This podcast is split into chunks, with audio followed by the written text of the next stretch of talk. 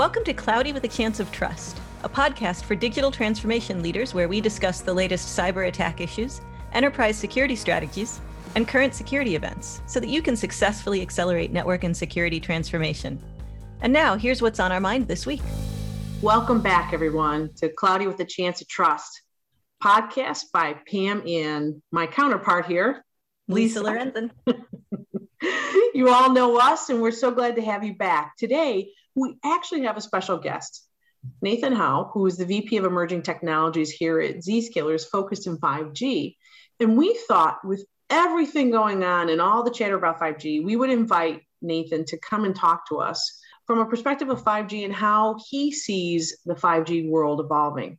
So with that, let's just jump in here. So, so Nathan, again, you know, there's so much chatter and conversation around 5G starting to be deployed globally in 2019 and all that. And so many are touting that it's going to transform our lives with faster download speeds, low latency, more capacity. Is this right? Is this how you're seeing 5G affect all of us? Yeah, and first, Pam, let me say thank you to the you and Lisa having me. I'm actually kind of the, the privileged one to be here with you two. But uh, coming into the kind of idea of 5G and the impact it will have, we need to look at it in terms of it's not just a new network that we're connecting our phones to to, to download a YouTube video or whatever we're going to be doing with it, although that is the current way in which we see it. And it is being sold as a, a mechanism for consumers to enjoy the internet faster. And that is very much part of it, but it's definitely not the goal of it. And I think we need to keep the larger scope in mind. So you mentioned things around faster download speeds, which has multiple parts to play. Has low latency, again, multiple parts to play. And I think if we look at the entirety of, of what 5G really is going to be about, there's three main areas, and I'll cover all three very briefly and then dive into some of the specifics. So there's speed, as you mentioned, Pam. Speed is definitely about how the end consumer will consume whatever that service will be. And we are very much thinking about today's technology, as in I said YouTube or it could be Airbnb or something, but we need to open up our minds to the future things, and I'll come back to that in a second. The second thing is live. So we need to think about how quickly we need to interact with services. Uh, again, not speed as in I need to fast download, but how quickly do I need to get a response from that service? Uh, think about things like augmented reality, virtual reality. As those things become more and more part of the world we live in, they need to be low latency response times, and that's that's a big shift that's going to bring a change in way the way in which we've done computing previously. And the final thing about the three, the third point I'd like to make is around density. So we need to think about how uh, technology is being consumed today, and and 5G is taking a, a lot of that idea of where we'd have a lot of capacity in one location, and we're actually, if you think about a stack of servers, for example, having cables running out of them going into a switch and off to the internet. What we're talking about here is actually the idea of density of more and more devices, not just servers, but also end user devices, IoT devices, all those things, all connecting, all within a very small radius, all at very high speed. And so those three things, the speed, the live nature, and the density of it, actually is much more than just faster end user consumption of, of YouTube or Facebook or whatever. There's a much larger set of uh, implications there. And I'm happy to dive into any, any of those, but I'll pause for a second and, and see where we go with that. There's a particular direction that I'd like to take this, which is IoT, and especially OT as well, industrial control systems there's a lot of human driven use cases, but there are also a lot of machine driven use cases. And frankly, they have a need for better security as well as a need for better connectivity. How does 5G apply in those environments? Uh, it's a very good question, Lisa. And I think because the thing is, we're moving away from well, we've been moving towards over the last few years the device is connecting now. And if you think about it, a really good indication that kind of hit everybody a year or two ago, just before the pandemic, was the influx of smart scooters on every corner and they're all connected, not necessarily to 5G, but they're all connected via a mobile connection, a mobile phone connection, or uh, you might say in the US, a cellular connection. That differential or that, that need for that connectivity is not just going to be limited to those things. You have to think about, as you mentioned, IoT and OT. So you're going to have sets of controllers and sensors everywhere as part of smart cities and smart buildings that need to communicate. Yes, you could connect them back to a traditional network. Absolutely. You could go and build a high speed building network But what is going to be more and more, and what we're seeing being driven is that, well, I don't need to go and do that. Why do I need to go and have a physical cable connecting my IoT device when I can just utilize my radio access network to connect to 4G, 5G, and have multiple failovers that could I could connect to various vendors, various providers. And actually, one of the biggest things we see in that space is the drive for private 5G. So let me just dive into that hole for a second. Private 5G itself is something that is not a current idea. Private 4G is not something a business like a, a food company or an energy company doesn't go and build a 4G network. They build a Wi-Fi network. And 5G networks and private 5G networks are going to replace a lot of those, what we consider local networks managed by an enterprise. And a, the big advantage that is that devices that connect to the 5G network that's private can also connect to the 5G network that is public. And it allows a kind of a, a very simple way of falling over or failing over to another network. But private 5G also allows enterprises to provide their own set of controls, their own set of restrictions as well. But the biggest piece of both the private 5G and the public 5G in relation to IoT and OT is well, it's just another network for them, really. It just becomes another network. The key here is actually something that's very new to the idea of 5G. So let me just explain that for a second. 4G traditionally in the LTE world, we would have most of the compute, as in the resources being consumed, would either be within the packet core at the telco or externally at a hyperscaler, your data center at Zscaler, for example, where we're, we're outside the walls of the, the telco. But now the evolution is we're now moving with 5G, they're bringing in a thing called multi access edge compute or MEC, or MEC, as we often say in the industry. And so MECs are actually an evolution of that cloud compute that once existed, maybe in your AWS colo or something, but now moving into the edge closer and closer and closer to the end consumable device.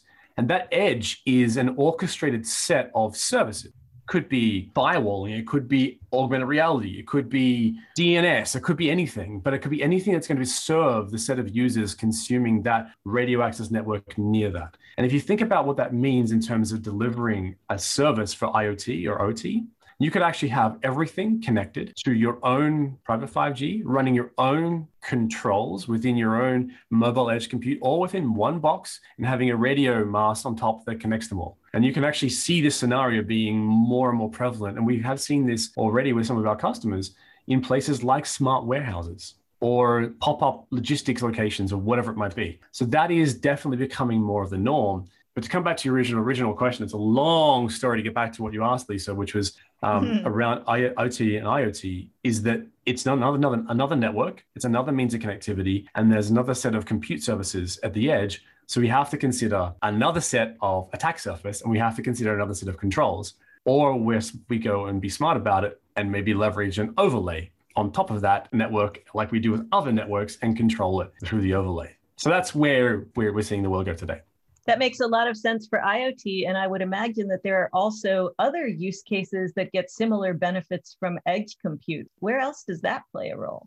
Ah, it's huge. Edge is becoming such a big part of this whole conversation. And I just asked the, the, listeners to go and look in the news around what the hyperscalers are doing. So the Amazons, the Googles, the Microsofts of the world you would have seen the announcement a couple of weeks ago from um, AT&T with their partnerships with Google and, and, and Microsoft, or Verizon with uh, with AWS and that has a major major infrastructure shift. If you're thinking about it now, today, when you want to consume a service, let's just use Amazon as an example. If you wanted to consume an AWS service, your device, be it a phone or IoT or OT device, will have to move through their mobile edge compute, if it's a 5G infrastructure, through the packet core, egress to the internet, and go out to the internet to AWS to get that service. Now, it's not slow, but it's not going to give you that live under five millisecond response time that is required for these sort of services. And so, to your point, when you look at the low latency stuff, we need to have the compute and the, also the orchestration very close. And that's where Amazon and, and, Microsoft and Google are moving their orchestration and their workloads into those edge compute services. So you can have things like autonomous driving or drones or trains at high speed connected, all these things. And the idea is to make if you look at it in a kind of a utopian kind of idea, it's very much the ubiquitous connectivity.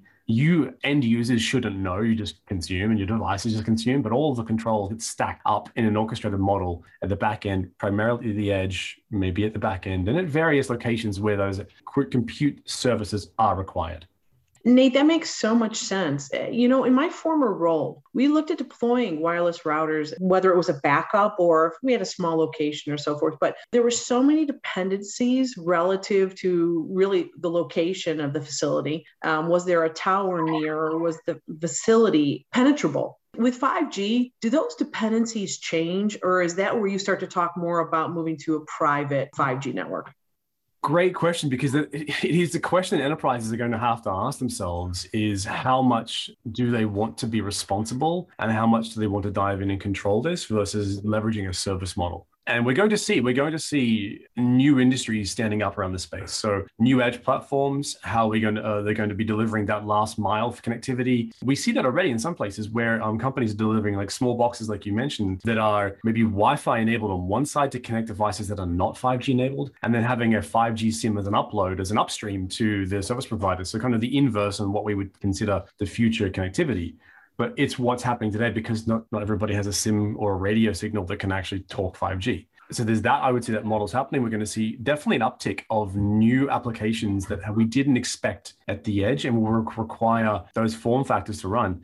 Think of it like a you know like buses or police vehicles or those sort of things that today require high speed connectivity but have not previously had the sort of network infrastructure to require to provide it to them. Maybe that, that I do see that being something as well. But I also see there being an influx of new applications that we haven't considered yet. And I mentioned it a bit earlier. We're talking very much about what we know today. If we go back 10 years ago, there was no Uber, there was no Airbnb. When 4G came about, it enabled these services to grow naturally, organically, and leverage these live, almost live services to build new industries. And that whole online consumable market on 4G grew. So 5G is not only going to provide us software and applications that we couldn't think of, we're also going to see things like new hardware models that are maybe, as we see today, like eSIMs. That's a good example for you. Is eSIM is now, if you think about SIM cards, SIM cards used to be a physical device. Now they're rewritable. They're a chip that can easily be rewritten. And I urge uh, everybody to go on. There's a great piece from um, Telecom in the USA or T-Mobile in the USA, where they're actually allowing customers to run an application on their iOS phone to rewrite their SIM card to connect to T-Mobile for a period of time to test it out. That's crazy. You couldn't have done that before. You previously you had to switch out a SIM card. Now you can do that. That's amazing. So that's just Wild. we're just in the infancy of where it's going. Absolutely all of this new functionality must come as a price. I've heard people say that mm. 5G will reduce costs, but it sounds like there's a lot of infrastructure upgrades and, frankly, a lot of rethinking of how we carry applications. So, what do you think about sort of the cost benefit model here? As with any new technology, there's definitely going to be a, a lot of borders and boundaries to entry as we go along. Today, everyone can buy a 5G phone. They are at the high end. So, of course, at the high end of, of the phone market right now, because it's a value add. As that becomes more and more ubiquitous, obviously that'll change. The biggest part of 5G that will shift is that today the back-end infrastructure. So if you have a 5G phone, it's very unlikely that when you get a 5G connection that you're connecting to a back-end 5G mobile edge or core. You're probably still leveraging the older cores. And that will have will change. Don't get me wrong. All the enterprises that are changing this, the, the T-Mobiles, the Verizons, the Deutsche Telekoms, they're all changing that. But it's not ubiquitous yet. So there's obviously a cost implication that will be not uh, kind of knocked on to the end consumption consumer. I do also see that as it becomes more and more ubiquitous, the price will come down, but also as the use cases become more and more powerful. The idea of, and I'd like to come back to what I talked about with a, a German industry about the idea of having 5G in high speed trains. So that 5G link is not just meant to be a one link for everyone browsing YouTube. It's going to be broken up into various uh, what they call slices. And so that's a whole other topic of discussion. But ultimately, slices, think of them like MPLS tags in the good old networking world. You assign a tag to different traffic and it gets guaranteed SLAs around that. So you'd have maybe three slices, one for end users to watch their YouTube videos. Uh, so that doesn't need to have low latency. That can have a mid-range latency, high speed to download the packets and watch the videos. Then you might need, ha- need to have a telemetry system. So telemetry feedback of the train going back to wherever. And that itself will need very low latency, but also it's not a lot of bandwidth. And it has to have a guaranteed response time. And then the like, final slice would be something like drones. So one thing that no one thinks about is that trains is, is something is that uh, we see a lot in Europe of is as people go along the train tracks, they have to make sure that the tracks are cleared. And right now, that's a manual process. Humans have to drive along next to the train track, get out every few hundred meters and look around and see if they can see anything. But what about drones? So you fly a drone ahead of a train that is connected to a wireless uh, for a 5G network that's sharing information back whether the track is clear or not. At the same time, because those drones are flying at a certain level, they can see other geological things around them. So they're actually able to provide other data sets back to another resource. So this brings me into the point of information sharing and possibly passing on that cost of the consumption of 5G, of the development of 5G, because you can actually collect more information than you need for your specific scenario and you can on-sell it. So yes, cost is going to be a challenge as with anything new, but this is where we're going to be going. And one of the things that's kind of cool here is that the infrastructure we're building now with 5G, not the radio and not the handhelds you're consuming right now, but the infrastructure, the back end, the core, of the mobile edge, that's going to be there for 6G, 7G, 8G. It's revolutionizing the way in which compute will be done. And that means all sorts of cool things that happen whenever I'm dead and someone else is doing this. Our children will do things that we can only dream of. Right, exactly. So, Nate, you had some really cool examples there, like with the drones and all that. But I always go back to the example of IP telephony. IP telephony was around for a really long time, but based on how people started transitioning to it and starting to go ahead and use and change their thought process around the technology. With 5G, do you think this will be a quick to embrace? And when people start to embrace it, do you see foresee it to be more special use cases? Because really, does the everyday user need 5G? Or is it really going to be something that's going to be to start out more pocketed special use cases? Because the back end, to your point, is not all going to be there day one, right? Right. Am I looking at this the right way?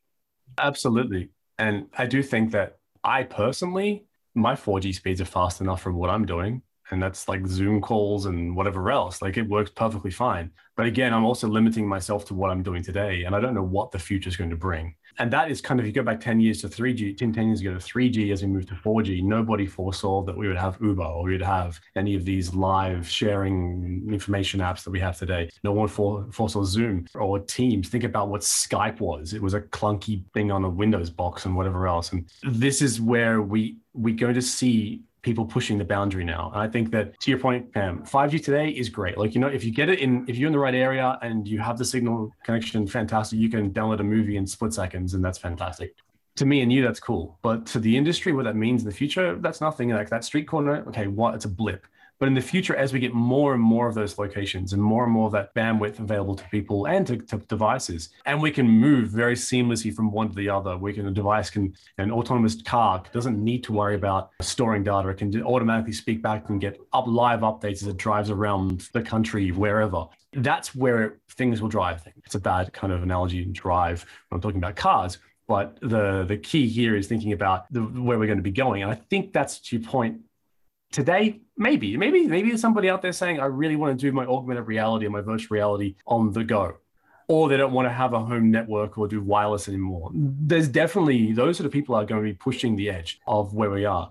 I would say that the niches right now the, the corner of the pocket cases we are seeing is certainly around the idea of augmented and virtual reality in industry. So you've probably all everyone heard about the microsoft sold a I think, 100,000 plus HoloLenses to the US government. Again, that's purely because of that virtualized or augmented reality that'll be leveraged for um, connectivity. And that will be either over a traditional network or it will be over a 5G network. And I think 5G will allow them greater mobility, allow them to do things in more places where you can't run a cable. You know, you can't run a cable to a plane in the middle of the desert. Maybe you can get a 5G signal instead. Like that's where I think we're going to see that uptake drive new industries. So I, I don't think it's just a matter of is it going to be a cost thing? Is it going to be consumed today by end users? Yeah, it will be. But the people who are looking at this with fresh eyes and going, what can I build and how can I do that? That's the ones that are going to ch- change the industry. And hey, in 2031, let's get together and, and have a chat about 10G and see what happens then, you know? Definitely. Thank you, Nate. This has just been a fascinating conversation. And I know this is a fast moving topic. So as 5G progresses, we'd love to have you come back and maybe discuss further drilling in detail on some of these use cases, et cetera. And for folks who are interested in learning more, At our recent Zenith Live user conference, we had a session on 5G and zero trust and the power of that for security use cases. You can go to zenithlive2021.com and review that breakout session. All of that content is available on demand. We also have some great resources on our primary website, zscaler.com. So, however you choose to explore this, I hope that you will come back to join us for future conversations and uh, maybe hear more about what Nate has to say about this. So, Nate, we'd love to have you back sometime. Be very happy to join you. Great. We'll look forward to talking to you again soon. Thanks for listening to Cloudy with a Chance of Trust. Check back with your podcast provider regularly for more episodes. You can find Lisa Lorenzin and Pam Kubiatowski on the CXO Revolutionaries website at revolutionaries.zscaler.com or on LinkedIn. Statements by Zscaler podcasters and guests are informational only and should never be construed as legal advice. You should consult with your legal advisor on matters related to you or your business. Zscaler makes no warranties, express, implied, or statutory as to the content of this podcast, and it is provided as is. Content on this podcast may contain forward looking statements that are current as of the date of recording and subject to change. These statements are subject to the safe harbor provisions created by the Private Securities Litigation Reform Act of 1995. Full legal disclaimers are available at revolutionaries.zscaler.com. Copyright 2021.